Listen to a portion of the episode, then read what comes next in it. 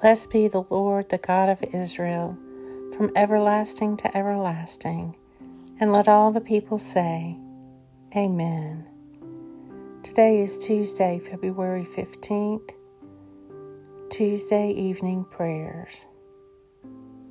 Be my strong rock, a castle to keep me safe. You alone are my crag and my stronghold. Your way, O God, is holy. Who is as great as our God? Truth shall spring up from the earth, and righteousness shall look down from heaven. The Evening Psalm Open for me the gates of righteousness. I will enter them. I will offer thanks to the Lord. This is the gate of the Lord. He who is righteous may enter. I will give thanks to you, for you answered me and have become my salvation. The same stone which the builders rejected has become the chief cornerstone. This is the Lord's doing, and it is marvelous in our eyes.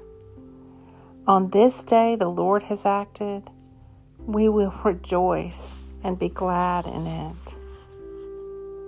Truth shall spring up from the earth, and righteousness shall look down from heaven.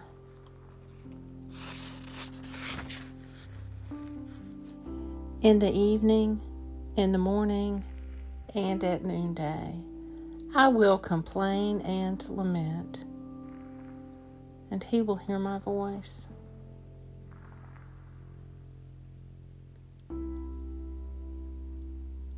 Lord Jesus, stay with me, for evening is at hand and the day is past. Be my companion in the way. Kindle my heart and awaken hope, that I may know you as you are revealed in Scripture and the breaking of bread. Grant this for the sake of your love toward me. Amen. Into your hands, O Lord, I commend my spirit. For you have redeemed me, O Lord, O God of truth. Keep me, O Lord, as the apple of your eye.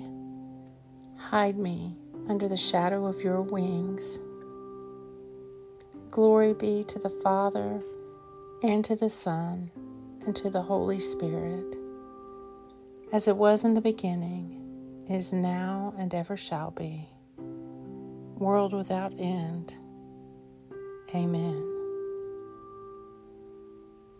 Keep watch, dear Lord, with those who work or watch or weep this night, and give your angels charge over those who sleep.